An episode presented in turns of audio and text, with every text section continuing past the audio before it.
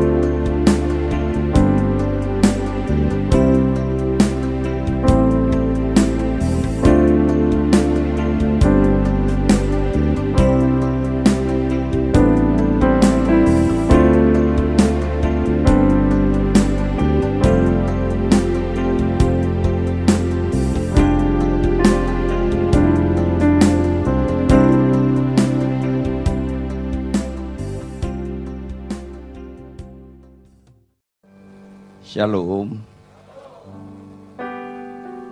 Tuhan baik, amin. Yang benar. Tuhan baik, amin. Kalau ada orang bawa benda tajam ditusuk kita, itu baik atau jahat? Itu baik atau jahat? Kalau Anda bilang jahat, Anda sama sekali nggak mengerti Tuhan itu baik. Karena apa Anda bilang jahat? Karena sentrisnya Anda. Kalau ada orang bawa benda tajam ditusuk kita, itu bisa baik, itu bisa jahat. Tangkap baik-baik. Kalau ada orang bawa benda tajam ditusuk kita karena kebutuhan orang itu, itu jahat.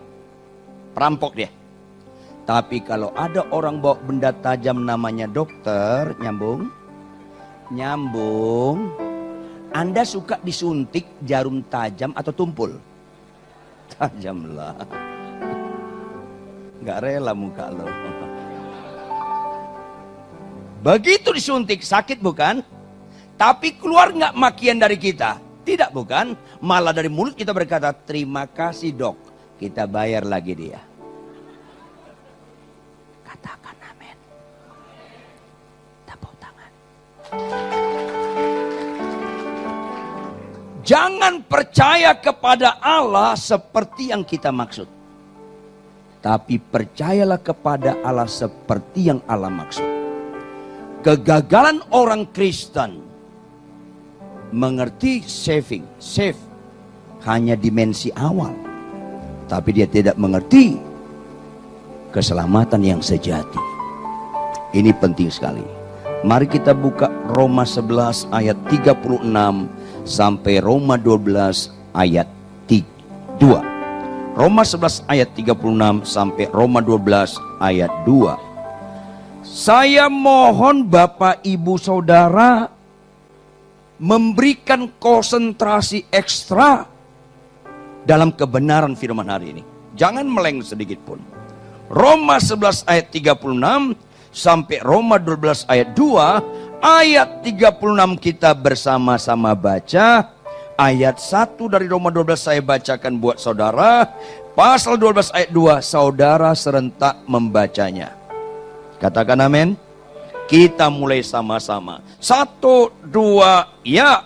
Sebab segala sesuatu adalah dari dia dan dan bagi dialah kemuliaan sampai karena itu saudara-saudara demi kemurahan Allah aku menasihatkan kamu supaya kamu mempersembahkan tubuhmu sebagai persembahan yang hidup yang kudus dan yang berkenan kepada Allah itu adalah ibadahmu yang sejati. Lanjut.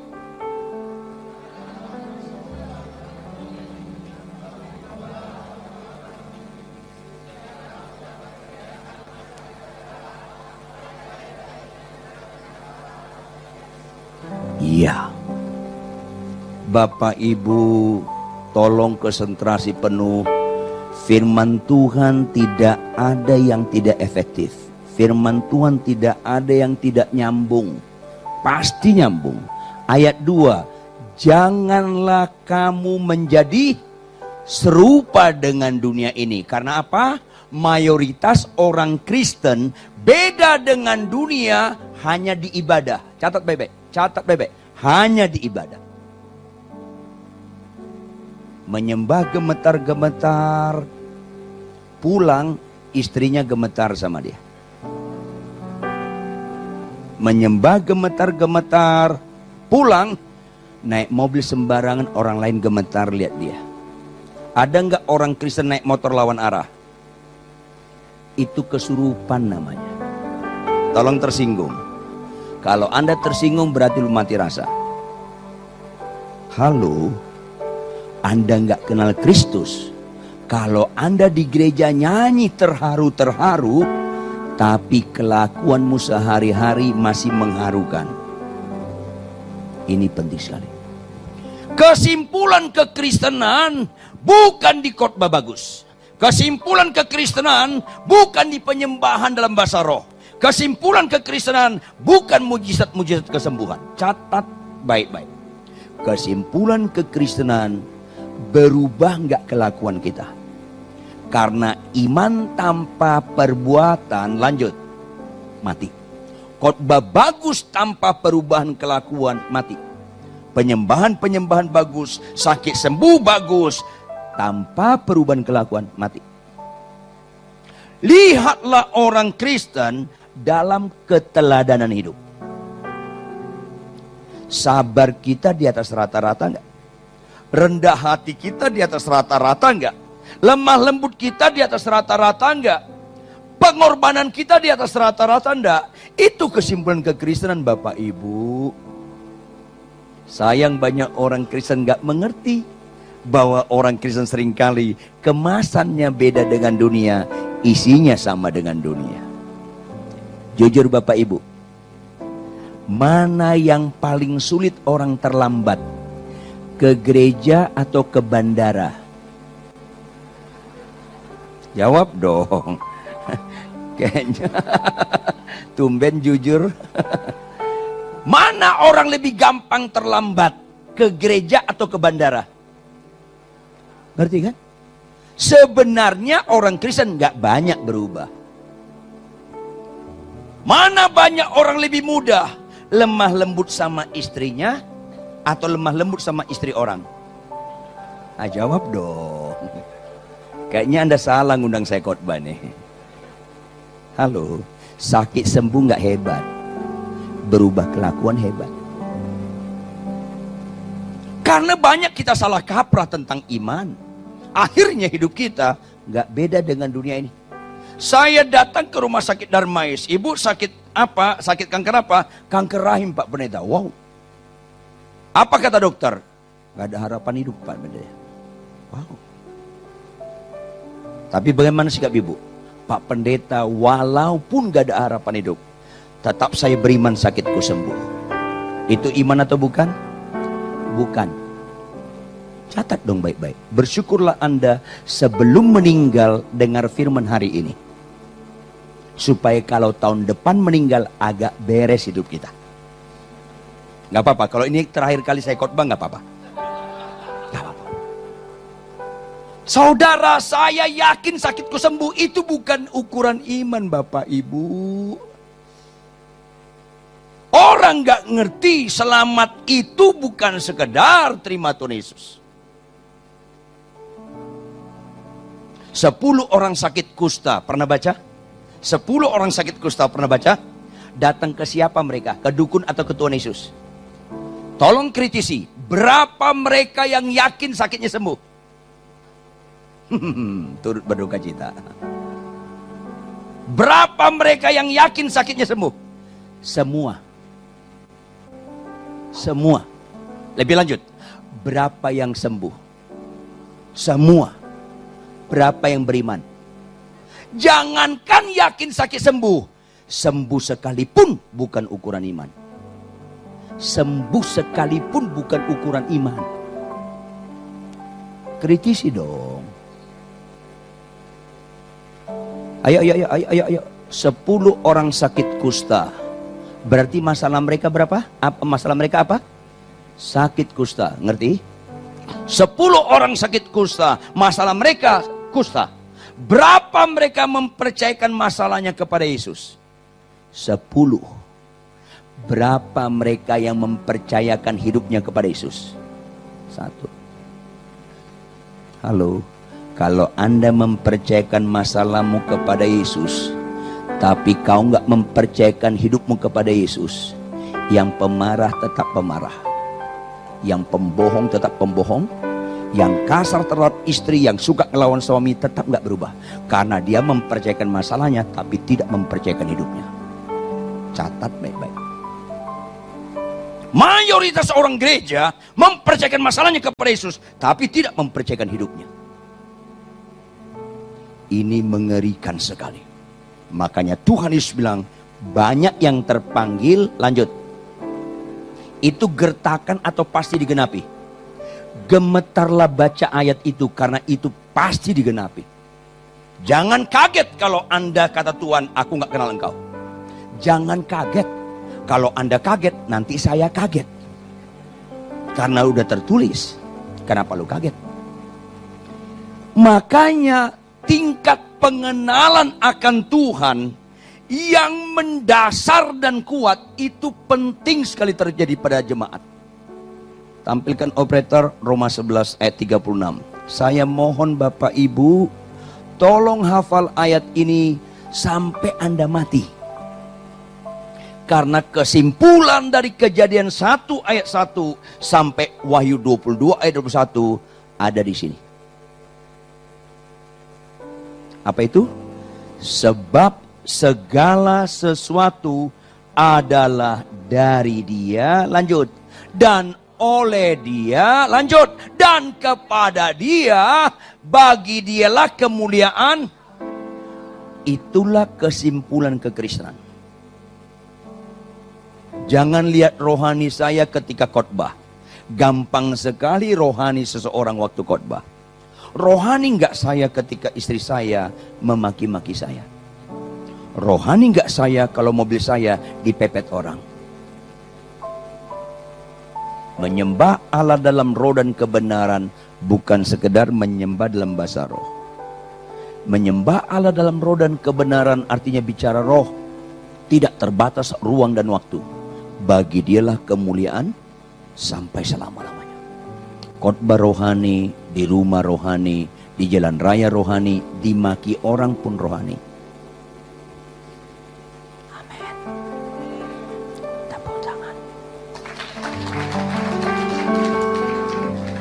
Makanya Bapak Ibu mulailah kita memiliki tingkat kesadaran yang tinggi. Mengenal Tuhan dimulai dengan segala sesuatu dari dia. Ulangi. Kalau ini menguasai Anda, maka Anda ngerti kata Paulus, jangan serupa dengan dunia ini, berubahlah melalui pembaruan budimu di mana terletak paradigma tata nilai mindset yang mengendalikan lifestyle. Ini penting sekali. Namanya Rituan Huta Barat. Tapi bukan orang barat. Makanya tinggi saya 2 meter kurang banyak. Jangan gitu lo ketawa, penistaan lo. Tahun 79 saya pembina pemuda gereja sejakarta Bogor. Saya pembina pemuda gereja sejakarta Bogor. Saya dulu sarjana teater dan sarjana musik. Saya sempat dosen drama musikal. Dulu di Jakarta ada tiga tempat tempat saya berkarya yaitu Istora Senayan, Bali Room Hotel Indonesia maupun Granada. Setiap saya buat pertunjukan drama musikal tentang Yesus datang ke dunia menebus dosa, sukses pertunjukannya, rame-rame orang salam saya. Kemudian kami sambut dengan kesuksesan Yesus pertunjukan drama musikal Yesus datang ke dunia menebus dosa dengan kami belasan mobil ke Ancol mencetak dosa. Mengerikan. Tahun 79 saya pembina pemuda gereja sejakarta Bogor. Tahun yang sama saya kedua kali masuk penjara. Sadis dan kejam orang seni, tapi sadis dan kejam. Zaman Tommy P. Papa, tahu Tommy P. Papa? Zamannya Soeharto, bapaknya Tommy. Tommy P. Papa kan begitu. Ah nggak demen gue liat lo. Saya nggak perlu sebut namanya anak-anak pejabat tinggi. Saya siksa hampir mati. Singkat cerita mama saya nyerah lihat saya. Sampai mama saya pernah ngomong, lebih baik lu mati daripada hidup. Bayangkan mama sendiri ngomong gitu. Apalagi mama-mama orang lain. Puji Tuhan saya dapat mujizat. Jangan lupa, sakit sembuh mujizat, sehat sakit pun mujizat. Catat dong baik-baik. Kayaknya ngelawan muka lo. Sakit sembuh mujizat, sehat sakit pun mujizat.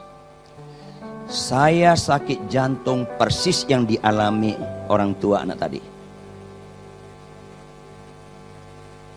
6 bulan 20 sekian hari saya opname di rumah sakit Cipto, nggak ada harapan hidup.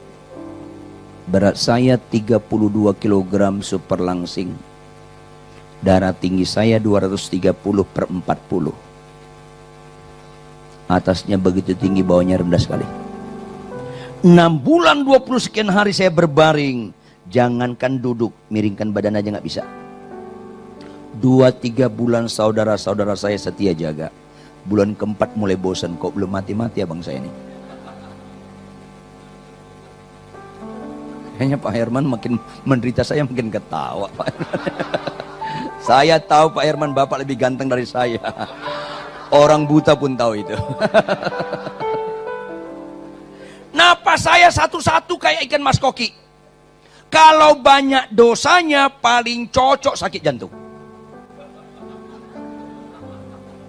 Supaya napasnya satu-satu supaya banyak minta maaf.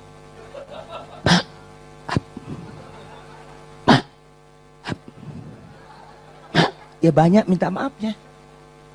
Kalau orang sadis, orang kejam, sakit bisul, pasti nggak bertobat. Apalagi korengan.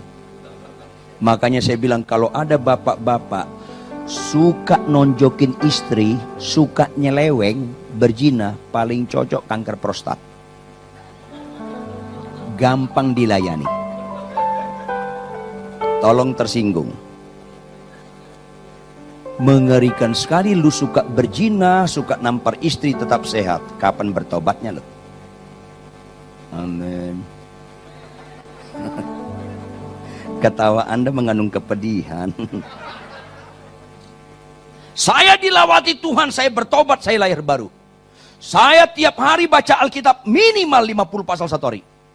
Baru saya sadar, rupanya selama ini saya pembina pemuda gereja sejakarta Bogor. Bukan pembina, tapi pembinasa. Jahat sekali. Baru saya ngerti, selama ini Kristen saya Kristen KTP. Hei, Anda lahir dari orang tua Kristen, nggak jamin Anda Kristen yang sebenarnya. Saya haus sekali. Tahun 81 saya tinggalkan pekerjaan saya. Saya jadi hamba Tuhan. Saya mimpin KKR di mana-mana di Indonesia ini. Banyak orang bertobat, banyak orang dilawati Tuhan. Orang lumpuh berjalan, orang buta celik, banyak sekali demonstrasi kuasa Tuhan melalui pelayanan saya. Saya kira saya rohani. Nol. Catat bebek. Ukuran rohani orang bukan bagus khotbah, ukuran rohani orang bukan banyak mujizat. Catat baik-baik. Tahun 81, 82, 83, 8 ribuan masa saya khotbah banyak orang bertobat. 84 ketahuan aslinya. Saya buru-buru mau pelayanan, agak ngebut saya. Saya lihat di kejauhan lampu hijau, saya ngebut supaya jangan terlalu terlambat kena lampu merah. Begitu saya ngebut dekat lampu hijau, lampunya ganti lampu kuning, nggak mungkin saya rem.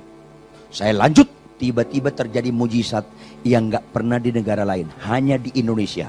Dari pohon keluar polisi.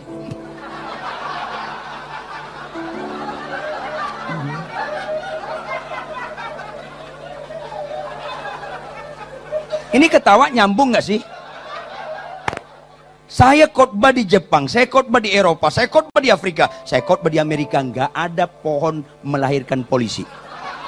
Hanya di Indonesia. Itulah Indo.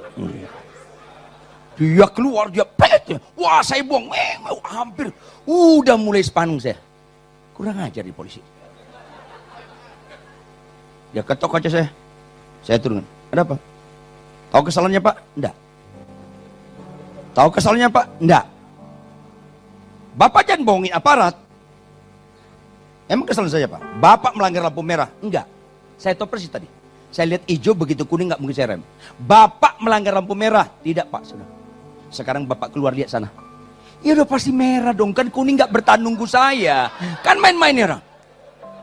Akal-akalan kan? Mulai nongol manusia asli saya. Kurang ajar nih orang. Saya kencang muka saya ke depan, nggak mau lagi nyaut. Mana simnya? Diam aja saya. Simnya? Diam saya. Rupanya dilihat saya begitu keras, dia lulunkan tanya. Ya udah, kita damai. Damai apa lu? Berapa dit? Saya buka pintu mobil saya, saya hajar ke perut dia, saya keluar, saya tonjokin polisinya. Hamba Tuhan KKR Bapak Ibu. Aduh. Datang temennya melintir tangan saya, saya berontak, saya pinggir ke lapangan, ada bekas pohon yang cabangnya dipotong, saya ambil cabangnya agak gede, saya hajar ke mukanya, berdarah. Saya hajar-hajar, tergeletak. Singkat cerita banyak polisi datang, saya ditangkap, saya masuk sel lagi. Hamba Tuhan KKR masuk sel lagi. Anda tahu? Di situ jujur sekali Tuhan dan sabar sekali Tuhan sama saya.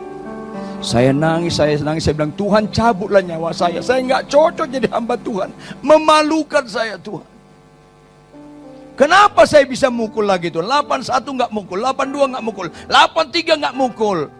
Tapi kenapa bisa mukul tahun 84? Tuhan dengan sabar sekali bimbing saya. Rituan, Rituan. 81 kau nggak mukul, 82 kau nggak mukul, 83 kau nggak mukul. Bukan karena kau sudah bertobat. Tapi karena belum ada kesempatan. Kaget saya. Jangan lihat hamba Tuhan rohani ketika khotbah. Jangan lihat orang rohani dipakai Tuhan ketika mendoakan orang sakit sembuh. Itu bukan ukuran rohani. Catat bebek. Makanya Tuhan berkata, pada zaman akhir banyak orang teriak, Tuhan, Tuhan, Tuhan, aku banyak mengusir setan, aku banyak bernubuat, aku banyak melakukan mujizat. Tuhan bilang, aku nggak kenal kau. Enyah kau pembuat kejahatan. Karena nggak mengerti segala sesuatu dari dia harus di follow up oleh dia. Sepuluh orang sakit kusta semuanya sembuh dari Tuhan. Tapi satu yang balik, sembuhku dari Tuhan harus balik supaya hidupku oleh dia. Halo Bapak Ibu, sakit sembuh nggak hebat. What next? Apa berikutnya? Itu menentukan engkau benar-benar benar hebat atau enggak. Kalau sakitmu sembuh, tetap malas baca Alkitab. Kalau sakitmu sembuh, tetap kau buka situs porno. Kalau sakitmu sembuh, tetap kau suka bohong.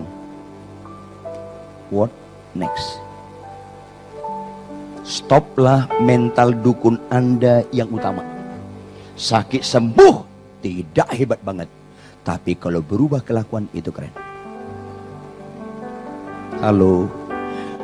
Kalau ada orang sakit didoakan sembuh. Ada nggak sukacita di surga? Tidak ada. Catat baik. Tuhan Yesus tidak pernah meletakkan sukacitanya kepada kesembuhan. Catat baik Kalau engkau sakit kanker didoakan sembuh, lo yang suka cita Tuhan belum. Catat baik-baik. Tapi kalau sakitmu sembuh, kau sebentar sukacita, terus nangis, Tuhan kau sembuhkan aku. Siapakah aku Tuhan ampuni ya. Baru Tuhan sukacita. Karena Tuhan meletakkan sukacitanya kepada kekekalan. Apa itu? Jika satu orang saja bertobat, maka seisi surga bersorak-sorai. Tepuk tangan yang keras. Sepuluh orang sakit kusta sembuh. Tapi Tuhan sukacita hanya satu. Karena Tuhan tidak meletakkan sukacitanya kepada kesembuhan. Tuhan meletakkan sukacitanya kepada pertobatan. Sepuluh orang sakit kusta sembuh. Tuhan suka kita lihat yang satu. Yang sembilan lagi Tuhan sedih. Padahal sembuh. Sehingga Tuhan berikan pelajaran kepada Petrus dan kawan-kawan yang akan menerima estafet kuasa Tuhan terhadap mereka. Yesus bilang kepada Petrus dan kawan-kawan. Eh Petrus dan kawan-kawan. Bukankah semuanya telah sembuh?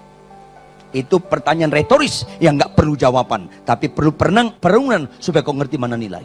Bukankah semuanya telah sembuh? Berikutnya, di manakah yang sembilan lagi? Menunjukkan bukan Tuhan nggak tahu ke mana yang sembilan lagi. Menunjukkan Tuhan bilang, mereka sembuh tapi menyakiti hatiku. Karena sakit sembuh bukan ukuran. Halo, itu pelajaran yang sangat ekstrim. Membalikkan tata nilai. Sepuluh orang sakit kusta sembuh, sembilan masuk neraka. Bukan sembilan masuk surga, satu masuk neraka. Bukan lima masuk surga, lima, bukan 50-50. Ekstrim sekali. Sepuluh sembuh, 90% masuk neraka. Enggak tegas itu pelajaran. Kalau nggak percaya Anda, matilah nanti malam. Lihatlah, sembilan ke neraka. Halo, bersyukurlah Anda sebelum meninggal dengar firman hari ini. Kalau ada orang sakit kusta, umurnya tiga bulan lagi, jawab, bisa nggak Tuhan sembuhkan? lebih keras. Oleh bilurnya sembuh, sembuh dia. Berarti batal nggak kematiannya? Batal nggak kematiannya? Enggak, ditunda. Kesembuhan tidak pernah membatalkan kematian. Karena kesembuhan bukan kekal. Makanya ada ibu-ibu dan saya. Salam Pak Pendeta Ridwan, salam salam. Ingat nggak saya? Waduh lupa saya. Lima tahun yang lalu Bapak mendoakan saya di rumah sakit darah mais. Terus saya dilawati Tuhan. Umur saya waktu tiga bulan lagi saya dilawati Tuhan dan saya sembuh. Ah yang benar, benar Pak Pendeta. Kapan itu terjadi? Lima tahun yang lalu. Kapan periksa terakhir? Bulan lalu Pak Pendeta. Terus apa hasilnya? Bersih, bersih dan bersih. Apa saya bilang? Puji Tuhan, ibu sembuh. Tapi jangan lupa, ibu bisa mati lagi. Kasih tahu. Kesembuhan bukan jawaban. Halo, ada nggak orang sakit sembuh terus nggak mati-mati selama-lamanya. Gak ada, capek deh, nggak ada. Mati lagi. Ayo dong, Lazarus dibangkitkan Kristus nggak di Alkitab? Baca, dibangkitkan nggak? Mati lagi nggak? Mati lagi. Yang kau tak kenal di Bungurasi namanya Lazarus, itu Lazarus Manopo, lain orangnya, lain orangnya. Sakit sembuh, mati bangkit seperti ini, itu bukan ukuran rohani. Adakah perubahan hidupmu yang menunjukkan bau kekekalan ada terjadi pada engkau? Segala sesuatu dari dia, kesembuhan dari dia, keselamatan dari dia. Maka iman diawali dengan percaya kepada dia. Katakan amin. Tapi berikutnya saudara, iman saving save adalah bukan saja percaya kepada dia. Lanjut apa? Kau percayakan gak hidupmu pada dia? Mayoritas orang gereja bahkan tidak sedikit pendeta percaya kepada Yesus tapi tidak mempercayakan hidupnya kepada Yesus. Dari dia harus oleh dia.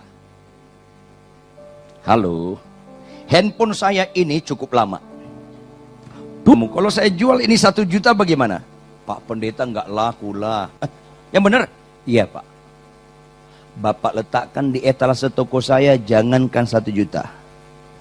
Tujuh ratus ribu pun sampai kedatangan Tuhan Yesus yang kedua kali nggak laku.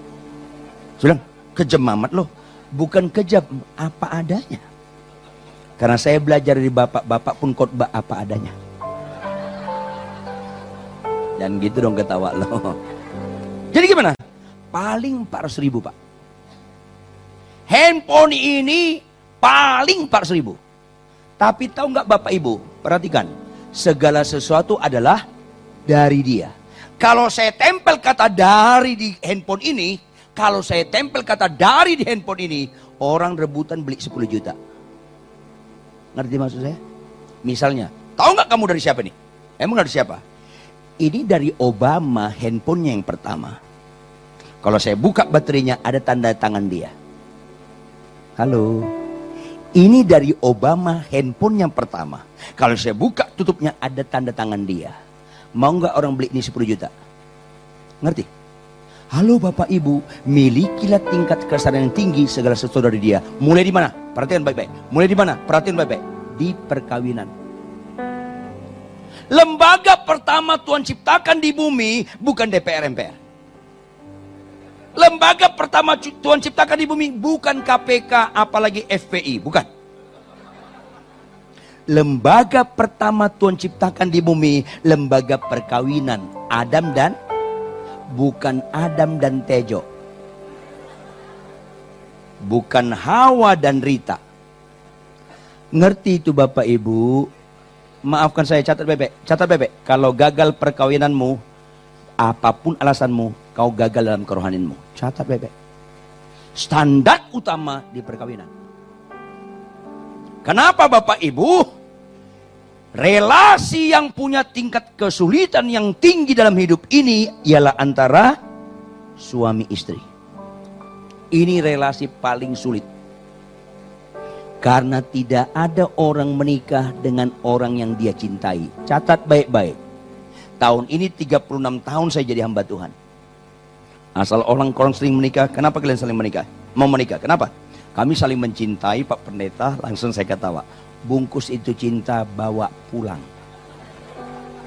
Halo, nggak ada orang menikah berdasarkan cinta Bapak Ibu berdasarkan suka iya. Suka itu nggak identik dengan cinta. Cinta itu berarti apa? Tak kenal maka kan itu pepatah nanggung kan? Tak kenal maka tak sayang, makin kenal makin nggak sayang. Ayo dong, jangan pura-pura nggak nyambung lah. Halo, dengar baik-baik. Ini kuncinya. Kenapa? Karena ini lembaga pertama Tuhan ciptakan. Kenapa? Catat bebek. Sama Tuhan harga mati. Hanya ini relasi ini Tuhan bilang apa? Apa yang dipertemukan oleh Allah tidak boleh ceraikan manusia. Ini dia. Ini dia. Kalau kau lulus di sini, lulus di mana-mana. Catat bebek. Pernikahan yang paling cocok bukan menikah dengan orang yang dicintai. Pernikahan yang paling cocok, menikahlah dengan orang gak cocok. Itu paling cocok. Itu paling cocok. Maka menikahlah dengan lawan jenis, lawan, lawan, lawan, lawan, lawan jenis, lawan. Ayo dong. Ketika menikah, tam dram tam tam, tam dram tam tam, tam dram tam tam, dram tam tam, dram tam tam. Tahu musik apa itu? Itu mars peperangan. Not wedding mars, itu mars peperangan. Tahu sambungannya? tam drum tam tam drum tam tam drum tam tam dedem dem angkat senjata tembak tatat mulai tembak tembak tembak tembak iya yang belum menikah tunggu tanggal mainnya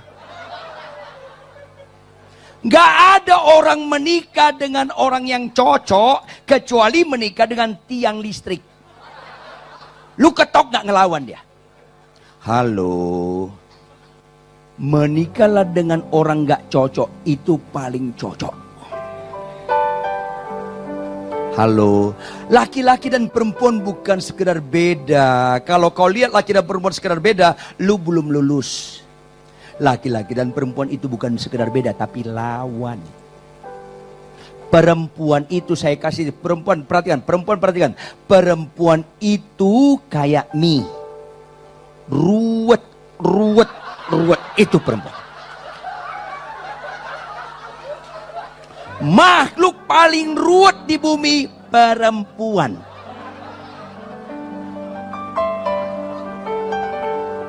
Tanpa sadar, anehnya, tanpa sadar dan dia nikmati moto hidup terhadap suami. Apa itu? Kalau bisa kau kupersulit, kenapa harus dipermudah? Itu wanita. Papi, papi lihat itu. Apa sih, Mami? Lihat itu. Apa sih, Mami? Lu buta. Lihat itu. Apa sih, Mami? Itu suami istri. Oh iya, kenapa, kenapa? Itu suaminya jelek, istrinya cantik. Kenapa tuh mau itu istrinya? Yang mana? Itu. Oh iya, ya istrinya cantik. Marah istri. Kenapa lihat lihat? Lah kau yang suruh lihat. Papa naksir ya? Loh, mama yang suruh lihat, ku lihat kok mami marah. Kau yang mulai, kau yang mengakhiri.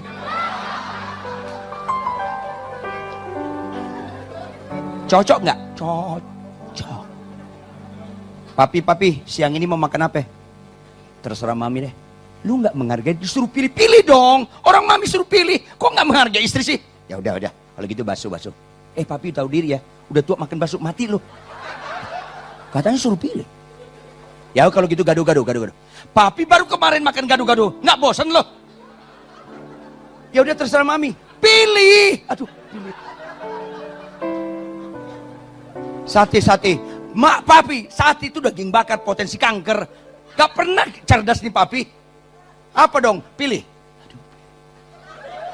Ya pecel, pecel, pecel. Papi beli pecel itu di Surabaya, ya daerah barat sana. Jauh, keburu lapar. Udah, mami punya tahu sama tempe goreng, makan. Dari tadi begitu kan selesai, kenapa harus muter-muter? Kenapa harus muter-muter?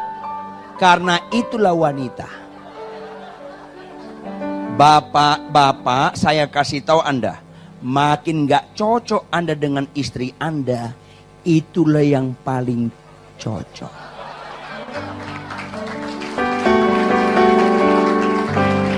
Hmm, saya senang bapak-bapak banyak juga yang tepuk tangan loh. Walaupun lebih banyak ibu-ibu yang tepuk tangan. Halo. Wanita itu kayak mie, ruwet. Pria itu gagah kayak kerupuk kena air kuncup. Makhluk paling lemah di bumi pria. Heh, gede otot lu itu hanya luar. Makhluk paling sesungguhnya, sesungguh-sungguhnya, makhluk paling lemah di bumi pria. Dan Tuhan dukung. Aminnya keras banget. dong, Tuhan bilang apa? Tidak baik laki-laki seorang diri, maka aku kirim seorang Kenapa penolong? Karena harus ditolong nih orang. Ayo dong. Maafkan saya bapak-bapak. Kau adalah laki-laki bodoh dan kekanak-kanakan. Kalau lu makin berhasil, merasa lu yang hebat. Enggak, ada wanita di belakang lu. Beberapa orang mengelawan mukanya. Jujur, jujur ya, jujur ya. Tolong jawab tegas ya. Tolong jawab tegas. Kalau ada suami istri, anaknya kecil-kecil umur 3 tahun, 1 tahun di antara suami istri ini salah satu meninggal. Jujur, mana yang paling cepat menikah lagi? Jangan terlalu keras. Iya. Ada nggak perempuan anaknya kecil-kecil suaminya meninggal nggak menikah lagi sampai mati? Ada nggak? Banyak. Ada nggak laki-laki anaknya kecil-kecil istrinya meninggal nggak menikah lagi? Langka karena dia makhluk lemah. Ketangkap nggak maksud saya? Makhluk ruwet menikah dengan makhluk lemah. Ya habis bonyok, bonyok, bonyok, bonyok. Bonyok ini. Makanya saya bisa bayangkan kalau orang nggak kenal Kristus, ini cenderung cerai nih. Cenderung cerai yang ngeri nggak cerai secara hukum, tapi secara lahiriah cerai. Karena dia yang laki-laki udah, bu, udah buka cabang. Tahu buka cabang. Dan ber, dan ber nyambung loh. Eh catat beba ya. Makanya saya berani katakan, yang paling serius dalam hidup ini bukan sakit kanker. Yang paling serius dalam hidup ini tidak setia. Beba. Orang paling sempurna bodohnya mengkhianati perkawinan. Catat baik Bersyukurlah Anda sebelum meninggal dengan firman hari ini. Supaya kalau tahun depan meninggal agak beres hidup lo. Ayolah. Khotbahlah kebenaran walaupun gak disukai. Khotbahlah kebenaran walaupun tidak diundang lagi. Bapak Ibu, saya wong Batak ketemu wanita Tionghoa. Wo ini ni aiwo. Istri saya itu Chinese Totok, mertua saya dari Chungkuo. Pak Me, Pak Me. Tahu Pak Me, Pak Me? Ya nggak tahu emang gue pikirin loh. Kami lima setengah tahun pacaran, itu keluarga istri saya saklek mertua saya dengan kokonya, mereka sudah berumah tangga masing-masing di Cungko, anak mereka koko mertua tiga, anak mertua saya dua, pindah ke, ke Indonesia, mendarat di Kuitang Senen. Mereka berdua buka toko buku keramat bunder namanya tahun 50-an tahun 60-an. Mas Agung pegawai mereka. Singkat cerita, Mas Agung menikah dengan anak koko mertua Toko buku itulah cikal bakal Gunung Agung. Mertua saya pengusaha pekerja keras Chinese Totok Konghucu Tulen. Nongol Rituan Huta Barat yang tingginya 2 meter kurang banyak. Oh ini ni ayo. Mertua saya marah. Jangan dekat anak saya. Saya sangat mengerti karena dia pakai kacamata dia. Hanya orang buta lebih tinggi dari saya. Ganteng. Kristen beda agama. Sakit jantung. Tiga bulan, tiga tahun menikah. Lu mati anak gua janda. Hanya orang bodoh yang mau mempercayakan anaknya sama lu. Lima setengah tahun saya pacaran, saya bilang istri saya. Saya panggil Amin, namanya Ho Milin. Siang Ho. Mi, kalau tetap enggak papa enggak setuju, kita putus saja. Loh, kok abang nyerah? Bukan nyerah. Saya enggak pernah setuju menikah tanpa restu orang tua. Akhirnya mama mertua bilang apa? Lu nikah deh. Nikah deh. Mama tanggung jawab. Ma, papa enggak enggak setuju. Mama yang koko paling gede, kode datang menikah. Koko paling uh, yang tanggung jawab. Singkat cerita kami menikah. Halo. Menikah kami konflik konflik, konflik, dan konflik. Ada nggak orang menikah dengan orang yang sempurna? Jawab. Bapak-bapak istrimu sempurna nggak? Ibu-ibu suamimu sempurna nggak? Catat baik-baik, siapa pun yang kita nikahi minimal punya dua sifat yang paling kita jengkeli ada pada pasangan kita. Minimal dua. Bisa delapan nggak? Bisa. Istri saya latar belakang keluarganya sangat disiplin, super sangat bersih sekali. Rumah kami dipel lima kali satu hari. Halo Bapak Ibu, kalau Anda kurang kerjaan datang ke rumah saya, cari lemari mana pun geser. Lantai bekas bawah lemari Anda letakkan tangan Anda, Anda gosok. Saya jamin di tangan Anda tidak ada debu. Di rumah kami tidak ada debu. Di atas lemari, di atas AC, di atas jam dinding. Gini, gak ada debu di rumah kami Bapak, Bapak Ibu. Gak ada. Di rumah kami dua yang menderita saya dan debu.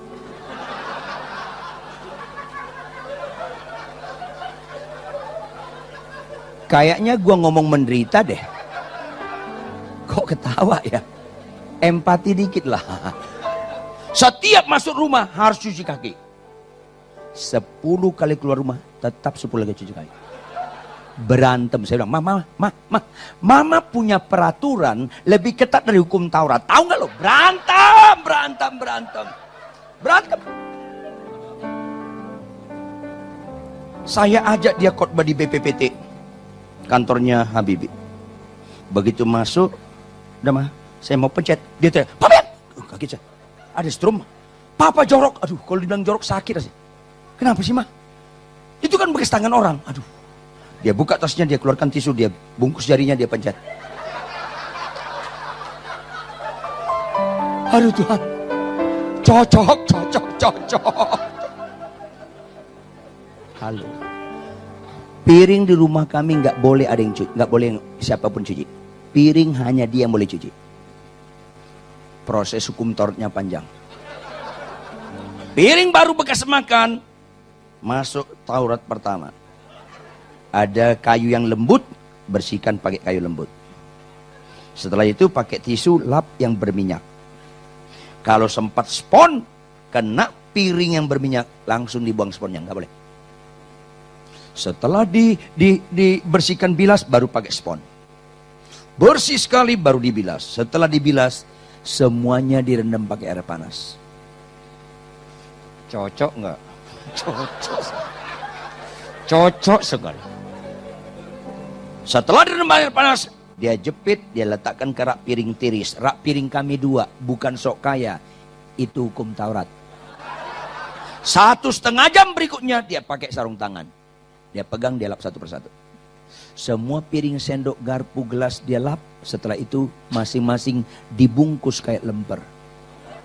Baru saya tahu ketika menikah ada satu koper lembaran-lembaran kain putih. Rupanya untuk bungkus perabot. Begitu makan dikeluarkan disiram lagi pakai air panas. Saya bilang, mama, mama, mah, kalau begini modelnya, kau dekati gue dengan pencobaan. Gue makan di luar mencret. Kalau begini bersih, eh selesai. Saya dulu latihan teater sama Elmanik sama kakak kelas kami, senior kami, Mas Willy, Wes Rendra, kami latihan, olah tubuh sampai jam 2 malam, lapar pergi ke warteg, makan entah itu makan kemarin masa bodoh. Ngantuk, saya tidur di warteg, maaf, maaf, agak horor nih. Saya tidur di warteg, di kaki saya lewat kecoa, nggak terganggu saya. Ketemu sama si Homilin. Saya persingkat, enam tahun perkawinan saya, saya tidak mampu. Ketika dia tidur saya berdoa, Tuhan ujilah hati saya, tilik hatiku paling dalam. Engkau nggak mungkin kubohongi. Sedikit pun aku nggak niat nyeleweng. Dan kau larang cerai. Tapi jujur Tuhan, aku nggak mampu melanjutkan perkawinan ini. Saya jujur, saya hamba Tuhan. Saya nggak mampu melanjutkan perkawinan ini Tuhan. Kalau dia tidur, aku aman Tuhan. Tolonglah.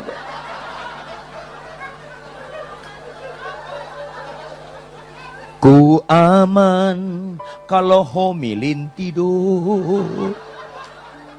Ku susah kalau homilin bangun.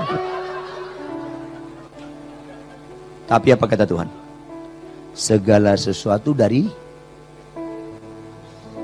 kayak ditampar saya. Maksudmu Tuhan? Segala sesuatu dari saya. Maksudmu Tuhan? Istrimu dari siapa? Dari kau Tuhan. Kayak ditampar saya.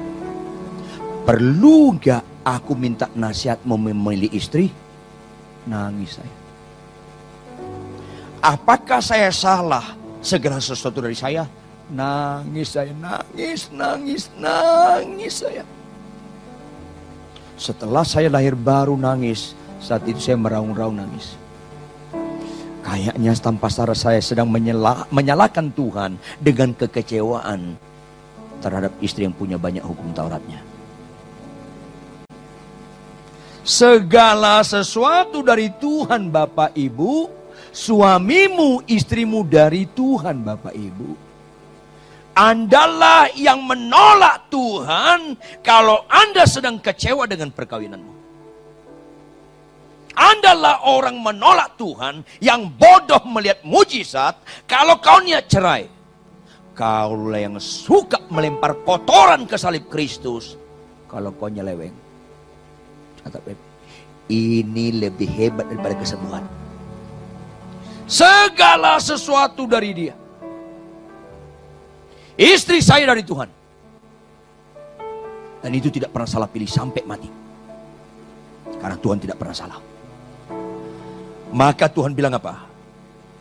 Kau suami yang bodoh dan hambaku yang bodoh. Kalau kau tuntut istrimu berubah. Karena itu tidak mungkin tuntutlah cara sudut pandangmu berubah. Mujizat di atas kesembuhan. Kita melihat pasangan kita sebagaimana Tuhan melihat pasangan kita. Tepuk tangan yang keras. Bapak Ibu lihat baik-baik. Ketika saya bertobat lahir baru, dibaharui lagi Tuhan. Di situ saya mulai belajar Percaya, mempercayakan bukan hanya hidup, mempercayakan perkawinan kami kepada Tuhan. Yang terutama percaya, mempercayai, dan menjadi orang kepercayaan Tuhan. Itulah manusia Allah. Itulah manusia Allah. Jangan kejar sekedar percaya. Puji Tuhan kalau Anda mempercayakan hidup Anda dan rumah tangga Anda, keuangan Anda. Tapi lebih lagi luar biasa puji Tuhan. Kalau Anda menjadi orang kepercayaan Allah. Ini yang jarang terjadi pada orang Kristen dan tidak sedikit hamba Tuhan yang belum statusnya jadi orang kepercayaan Allah. Ini penting sekali Bapak Ibu. Maka mulai saat itu saya berubah luar biasa. Istri saya berubah? Enggak, makin aneh-aneh. Kalau kita naik eskalator, tahu eskalator ya? Ya, ter, uh, udah, udah otomatis kita naik, kita pegangan dong. Dia marah. Papa jangan pegang. Aduh kaget lagi saya. Kenapa ya? Pak banyak orang naik. Ya memang banyak ini mall. Kalau sepi tutup mallnya. Apa dia bilang? Tahu nggak pak? Banyak orang naik eskalator baru ngupil. Hah kaget saya. Jadi bayangan dia di kanan ini upil semua. Upil, upil semua. Aduh Tuhan, aduh Tuhan, aduh Tuhan.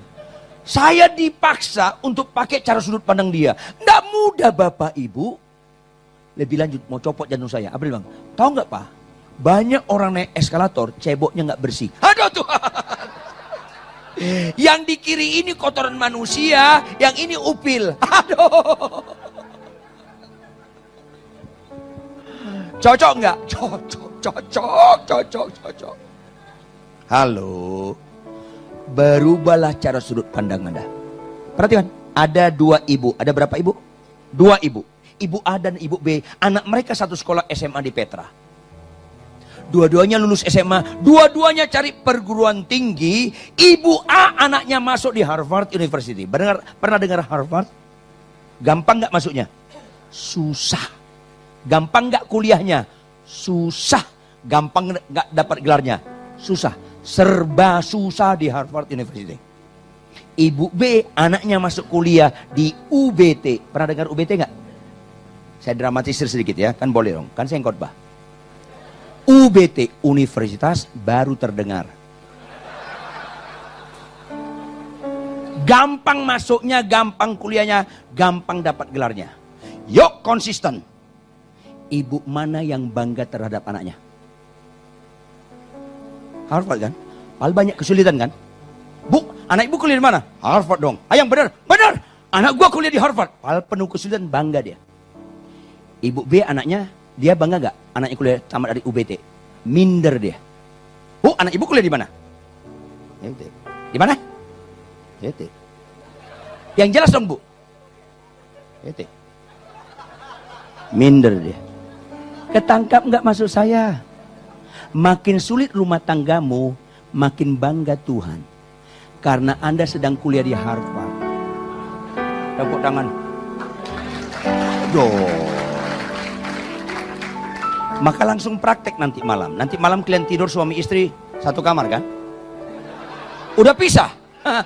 Keserupan tingkat tinggi loh. Kalau kalian tidur nanti malam nggak mungkin serempak. Sesama biskota dalam hal ini boleh saling mendahului. Kalau istrimu duluan tidur, suami belum tidur, tolong praktek nanti malam. Tolong kau berlutut. Tatap pasangmu sedang tidur. Bilang sama Tuhan, Tuhan, cocok banget aku sama ini orang. Kau berikan aku kuliah yang sulit, Harvard. Bahkan istriku atau suamiku ini dosen Harvard. Tepuk tangan yang keras. Kenapa kau cengeng? Kenapa kau suka ngomong aku nyesel kawin sama lo? Kenapa kau nyeleweng? Karena kau picik dan bodoh. Makin sulit rumah tanggamu, makin setia itulah orang kepercayaan Tuhan. Jadilah hamba Tuhan di perkawinan lebih dahulu baru di mimbar. Segala sesuatu dari dia harus di follow up oleh dia. Jangan dari dia istri, dari Tuhan suami, tapi kau perlakukan dengan caramu. Bukankah Tuhan hanya Tuhan kita hanya di bibir kalau begitu? Kau bertuhankan dia kalau bagi dia lah kemudian sampai selama-lamanya. Tidak mungkin bagi dia lah kemudian, kemudian sampai selama-lamanya. Kalau tidak ada sinergi dari dia oleh dia. Ulangi. Dari dia. Ulangi termasuk anakmu, termasuk pekerjaanmu, termasuk gerejamu, termasuk gembalamu, termasuk jemaatmu, itu dari Tuhan. Perlakukan dengan cara Tuhan. Jangan ada di antara Anda saling menjelekkan mertua. Jangan ada di antara Anda menjelekkan gembala. Selesailah. Selesailah. Dari dia harus oleh dia. Tidak pernah kau beribadah yang sejati kalau nggak dari dia, oleh dia. Maka ketika istri saya kurang hemat berkata-kata atau kurang hemat boros, catat bebek, mau lihat rohani saya, tinggal di rumah saya enam bulan. Lihat, kalau istri saya marah-marah, buka mulut nggak saya? Enggak. Catat. Ketika istri saya marah-marah, saya tatap dia, saya senyum, saya dalam hati ngomong sama Tuhan, Tuhan, Energik banget istriku. Salah satu tanda-tanda istri sehat masih bisa ngomel, sehat ya. Kalau istri diam melulu, kalau istri diam melulu itu tanda-tanda meriang. Kalau istri ketawa melulu, kalau istri ketawa melulu itu tanda-tanda gangguan jiwa. Kalau kombinasi itu sehat. Kalau istri saya marah-marah, saya nggak buka mulut, saya tatap dia. Tuhan energik banget istriku, sehat ya. Kalau marah lagi, marah lagi, saya tatap dia. Saya bilang, Tuhan, sungguh aku nggak salah pilih. Cocok aku, banget aku sama ini orang. Dosen Harvard. Kalau marah lagi, marah lagi dia, tetap saya nggak mau kalah. Saya tatap dia, saya bilang sama Tuhan, Tuhan biarkan dia solo karir. Aku Kalau marah-marah-marah lagi marah tetap saya tatap dia, saya tatap dia, saya bilang sama Tuhan. Tuhan, istriku ini manusia langka. Nggak ada duanya. Tolong lestarikan Tuhan. Dan selalu berakhir dia kalah. Selalu. Pak, dari tadi aku marah-marah kok papa senyum-senyum aja sih? Iya mah. Tinggi saya 2 meter kurang banyak. Tapi daya nikmat saya di atas rata-rata. Kau senyum ku nikmati, kau marah pun ku nikmati. So sweet. Saya yakin 100% suami Anda lebih ganteng dari saya. Orang Eskimo pun tahu. Saya yakin 100% suami Anda lebih ganteng dari saya. Tapi saya nggak ragu 100%. Saya benar-benar ragu. Halo, saya nggak ragu dengan Anda. Mana lebih cerdas? Saya dari suami Anda dalam mengasihi istri. Halo. Dalam Tuhan ganteng nggak nilai. Setia nilai. Jujur, ada nggak wanita lebih wanita Islam Buddha Hindu lebih cantik dari perempuan di sini? Ada nggak? Ada nggak? Banyak. Ada nggak laki-laki Islam Buddha Hindu lebih ganteng dari bapak-bapak di sini? Banyak, apalagi dari saya, lebih banyak lagi. Jangan gitu ketawa loh. Tapi ada nggak pria Islam Buddha Hindu lebih setia daripada orang percaya dalam pernikahannya? Itu ukuran. Ganteng bukan ukuran. Karena kita mengakui bagi dialah kemudian sampai selama-lamanya. Maka segala sesuatu ada dari dia dan oleh dia dan kepada dia. Bagi dialah kemudian sampai selama-lamanya. Saya persingkat ayat 1. Operator ayat 1. Karena itu, kenapa? Supaya ayat 36 ini direalisasi mujizat di atas kesembuhan ketika bagi dia kemudian sampai selama-lamanya. Itu bisa terjadi kalau ada sinergi yang begitu ketat dari dia oleh dia, dari dia oleh dia. Handphone saya dari Tuhan harus saya pakai cara Tuhan. Uang saya dari Tuhan harus saya pakai dengan cara Tuhan. Setiap persembahan saya dapat nggak pernah saya buka Bapak Ibu. Setiap persembahan saya dapat nggak pernah saya buka. Selalu saya serahkan sama si homilin. Manusia langka itu. Di kamar kami, istri saya disiplin sekali. Ada tujuh kotak. Rapi sekali dia. Kotak pertama perpuluhan. Bapak Ibu, kenapa kita memberikan perpuluhan? Karena ada statement hidup bahwa uang itu dari dia. Kenapa kau nggak memberikan perpuluhan? Karena lu sombong rasanya uang lu adalah dari lu. Karena kekuatan lu, karena pendidikan lu, karena kepintaran lu. Selesai. Gak ada penghormatan kalau gak ada statement hidup mengakui segala sesuatu dari dia. Maka statement salah satu itu perpuluhan. Yang kedua, kebutuhan kami sebulan Bapak Ibu. Kami gak pernah niat punya tabungan 10 tahun, 20 tahun gak. Maafkan saya, Doa kesembuhan hanya boleh sampai limit tertentu. Catat baik baik Limit berikutnya doa kesembuhan itu pembodohan. Bahkan limit berikutnya doa kesembuhan bisa penyesatan. Catat baik-baik. Jawab, Anda niat gak hidup selama-lamanya di bumi? Jawab dong. Anda niat masuk surga gak? Ya niat matilah. Kalau dua kesembuhan, kalau dua kesembuhan dulu kapan matinya? Alkitab bilang umur kita berapa tahun? 70. Berarti ada limit gak? Lebih daripada itu apa? Eh, enggak Alkitab bilang bonus loh. Jangan sesat loh. Lebih daripada itu penderitaan. Itu Alkitab. Alkitab biarlah. Makanya saya ajarin Anda, kalau umur Anda 70 tahun ke atas, ulang tahun, nggak usah lagi nyanyi. Panjang umurnya. Pak, nggak usah. Jujur, kalau kita naik pesawat ke Bali, Ke mana? Ke mana? Saatnya mau masuk pesawat, datang pengumuman. Pesawat Anda delay 2 jam. Kesel nggak? Kesel kan? Mungkin Anda nyeletuk, ini pesawat atau burung emprit sih? Jengkel rasanya. Masa delay 2 jam? Tapi Anda sabar-sabarin. Dua jam berikutnya Anda siap-siap mau masuk, datang pengumuman yang baru. Datang pengumuman yang baru. Pesawat Anda delay 8 jam. Keriting nggak muka lo?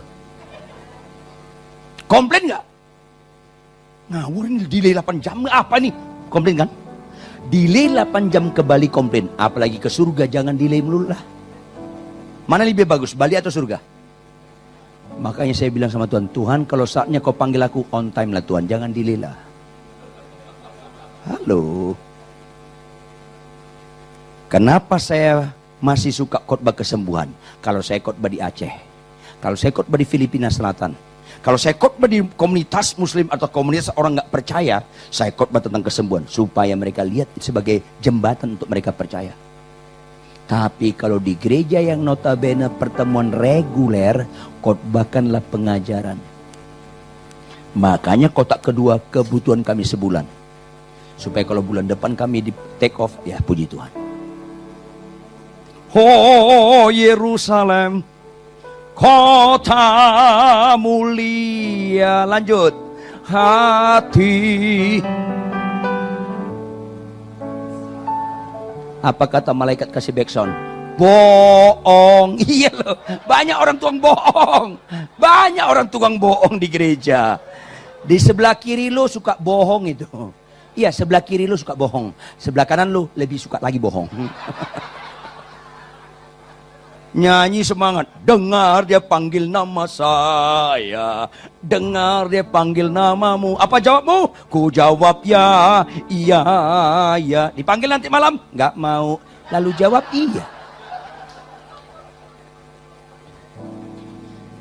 Kadang-kadang Kristen itu lucu-lucu sedih. Perpuluhan. Kebutuhan sebulan. Kotak ketiga paling gede. Untuk hamba-hamba Tuhan di pedalaman Halo. Sedih sekali banyak hamba Tuhan dapat persembahan untuk memperkaya diri. Orientasi lo di dunia atau kekekalan?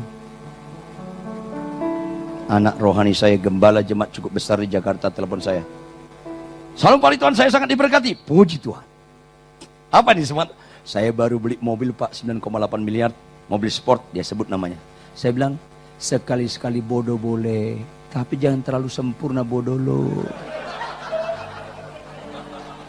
Kenapa sih Pak Ridwan?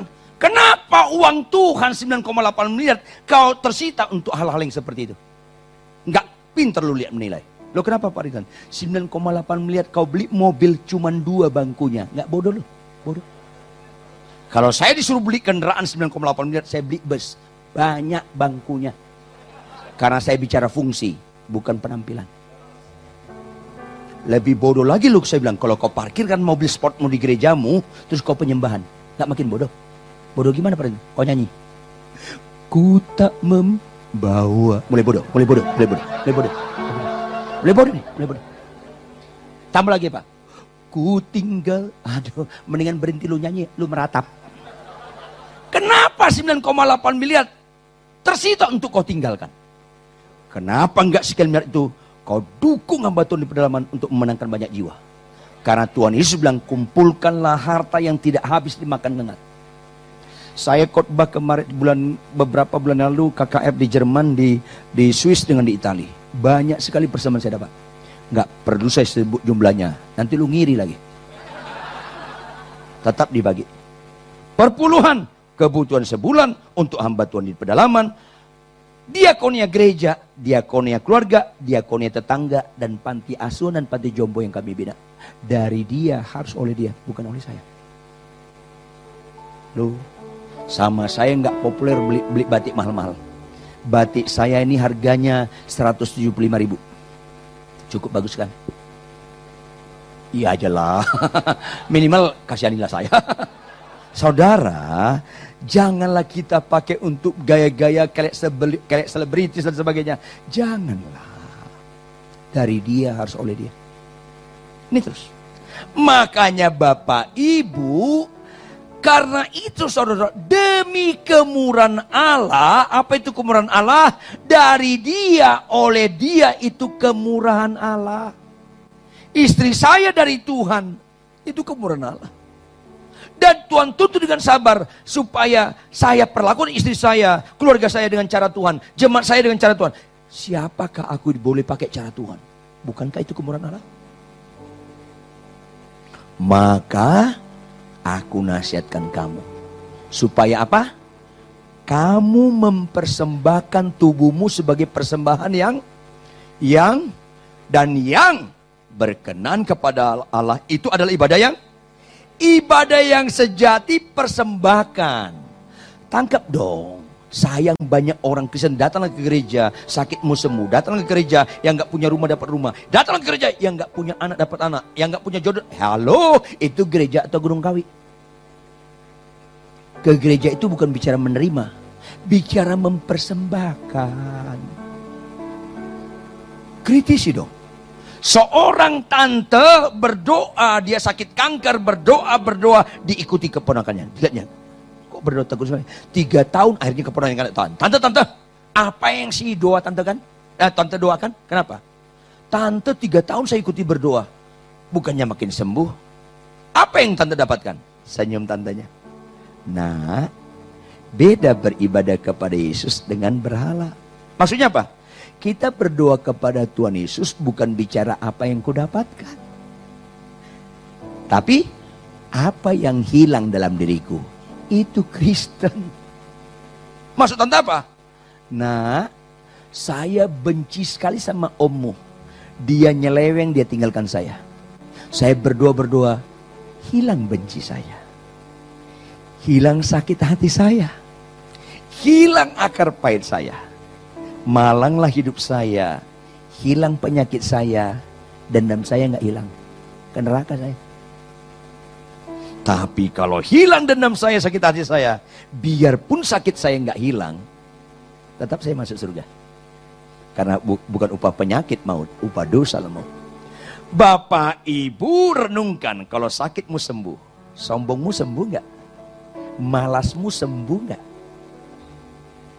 Halo pelit lu sembuh nggak?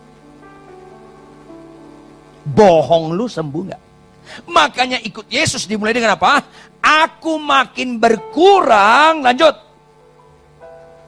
Mana lebih dahulu? Berkurang dulu atau bertambah? Berkurang dulu. Kenapa Alkitab begitu sederhana kau nggak ngerti juga?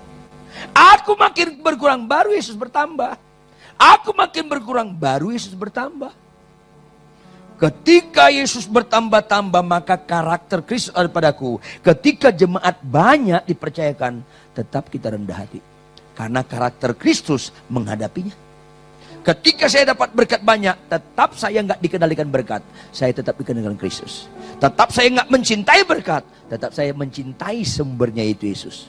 Sehingga saya bukan untuk harta, tapi harta untuk saya. Saya tidak dikendalikan harta, saya yang mengendalikan harta. Karena karakter Kristus.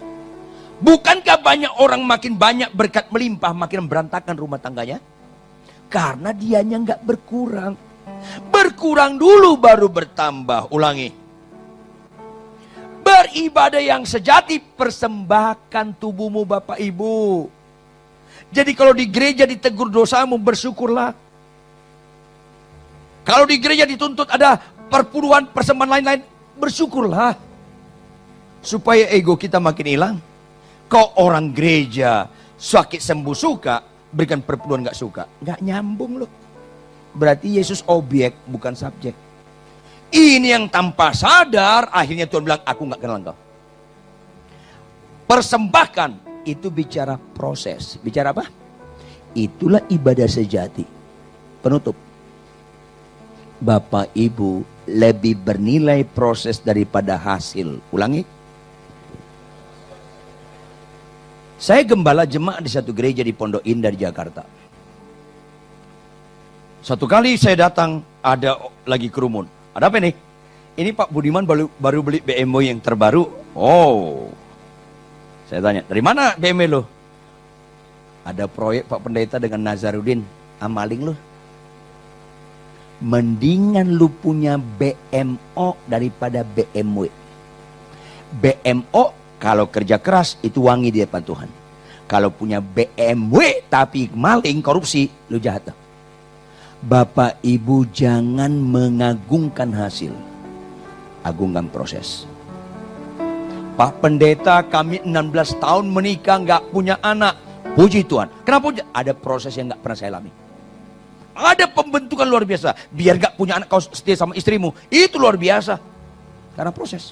Daripada ada suami istri muda datang ke saya, Pak Pendeta, kami baru tiga bulan menikah, udah punya anak. Cangkoan dari mana loh? Gereja jangan mengutamakan hasil, utamakan proses. Itu yang sejati. Itu yang apa? Mana lebih gampang prosesnya? Dapat beling atau dapat berlian? Yang lebih gampang mana? Beling lah. Tapi mana lebih mahal? Beling atau berlian? Mulai Anda ubah cara paradigma Anda makin sulit, Anda makin bangga kayak Harvard tadi.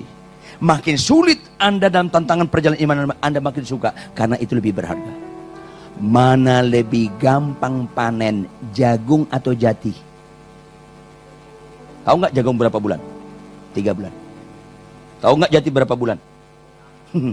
Saya pernah membina pengusaha jati di Jepara. Salah satu yang senior namanya Pak Harun.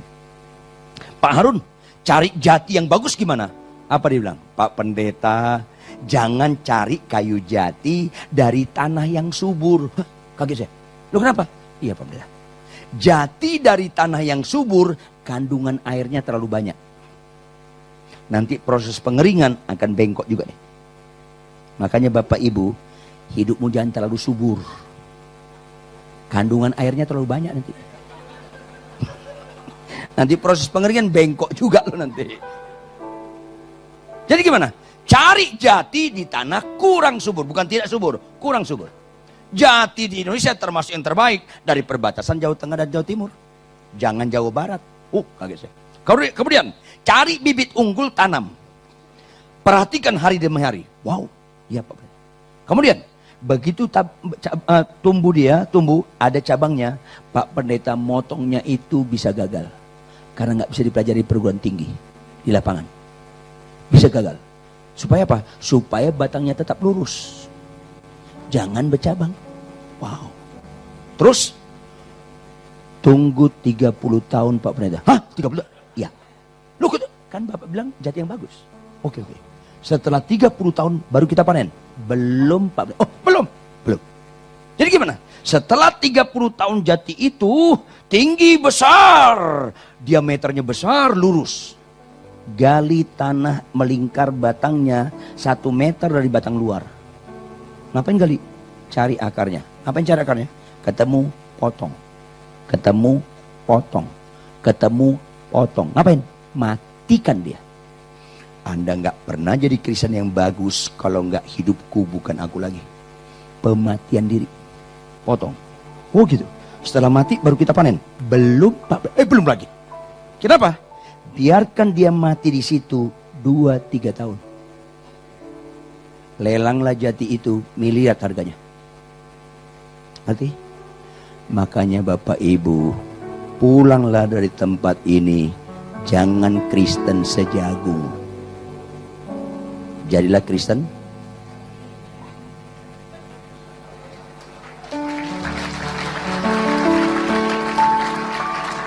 Jangan ibadah sejagung. Ibadahlah yang apa pun kesulitan gereja ini, jangan pindah-pindah. Tertanam dari gereja ini.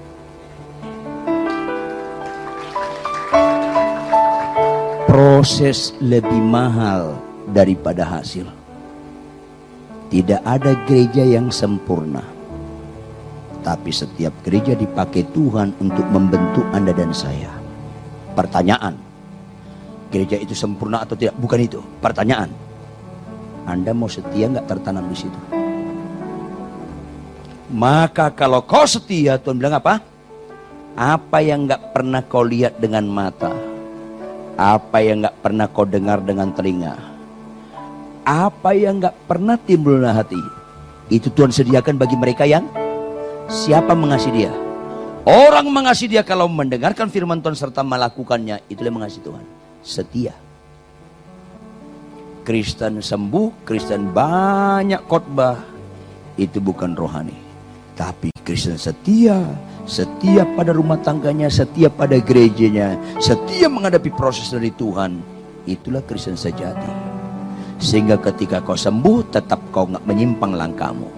Ketika kau diberkati melimpah, nggak merobek rumah tanggamu. Ketika kau diberkati melimpah, makin dipakai untuk jadi alat Tuhan. Untuk kerajaan Tuhan semakin dibesarkan. Bangkit berdiri, tepuk tangan yang keras buat Tuhan.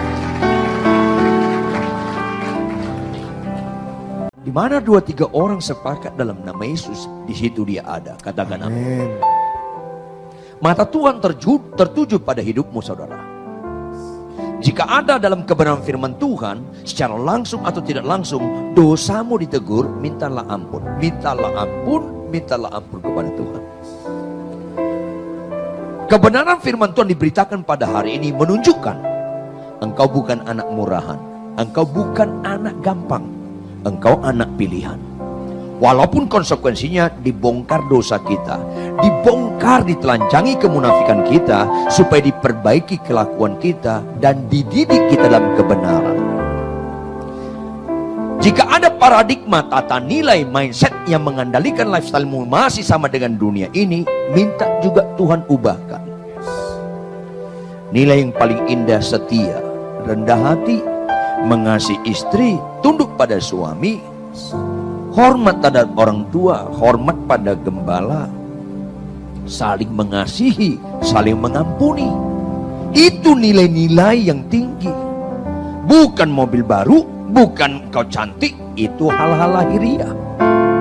Oleh karena itu, buka hatimu seluas-luasnya. Karena tidak ada yang tersembunyi di hadapan Tuhan. Biarlah nilai-nilai duniawi, nilai-nilai kemunafikan dibebaskan dari hidup kita. Yang setuju katakan amin. Yang setuju angkat tangan kanan tinggi-tinggi. Tidak habis-habisnya kami kagum-kagum dan kagum yes, kepada amin, Engkau Tuhan. Engkau baik dan sangat amat baik. Kebenaran firman ini menunjukkan kau sangat sayang kepada kami semua Tuhan. Karena orang bisa kami bohongi, engkau nggak mungkin kami bisa bohongi. Karena tidak ada yang tersembunyi di hadapan engkau Tuhan. Lihatlah kesehari-harian kami Tuhan. Di mana kehidupan kami menyakiti hati Tuhan, ampuni, ampuni, ampuni. Dalam nama Yesus, ampuni kami Tuhan. Pimpinlah kami menjadi Kristen yang sejati, sehingga ibadah kami sejati, tidak terbatas ruang dan waktu karena bagimulah kemuliaan sampai selama-lamanya. Maka bawalah jemaatmu memiliki tingkat kesadaran yang tinggi segala sesuatu adalah dari engkau. Suami, istri, anak-anak, harta, benda, kesehatan, kesembuhan itu dari engkau. Gereja kami, gembala kami, semua isinya semua para pekerjanya dari engkau. Bahkan jemaat berjemaat dari engkau. Dan milikilah dalam setiap hati kami memiliki penundukan mutlak supaya dari engkau kami tegas terhadap diri kami harus di follow up oleh engkau. Jangan lagi cara kami kami melihat istri kami, suami kami, dan seisinya. Jangan lagi cara kami melihat gereja kami, gembala kami, jemaat kami, pekerja kami. Tapi baiklah kami lihat dengan caramu Tuhan. Pasti ada penghormatan terhadap pimpinan. Pasti ada mengasihi terhadap semua satu dan lain. Sehingga ketika ada konflik, ada gesekan, itu tidak bisa membuat kami tercerai berai. Sebaliknya makin erat, makin erat dan makin banyak mendatangkan jiwa baru dan engkau dipermuliakan. Sehingga sinergi dari engkau oleh engkau itulah baru kami terjadi ibadah yang sejati karena kami angkat kepada engkau bagimulah kemuliaan sampai selama-lamanya. Terjemahkan lebih lanjut kebenaran ini dan segala kekayaannya seperti kau maksud. Materaikan dalam loh hati kami masing-masing. Kami dalam pertolongan roh kudus, roh kami menyala-nyala. Terjadi perubahan yang indah dalam Kristus Yesus. Haleluya. Semua yang percaya dan diberkati bersama-sama katakan. Amin. Tuhan berkati saya.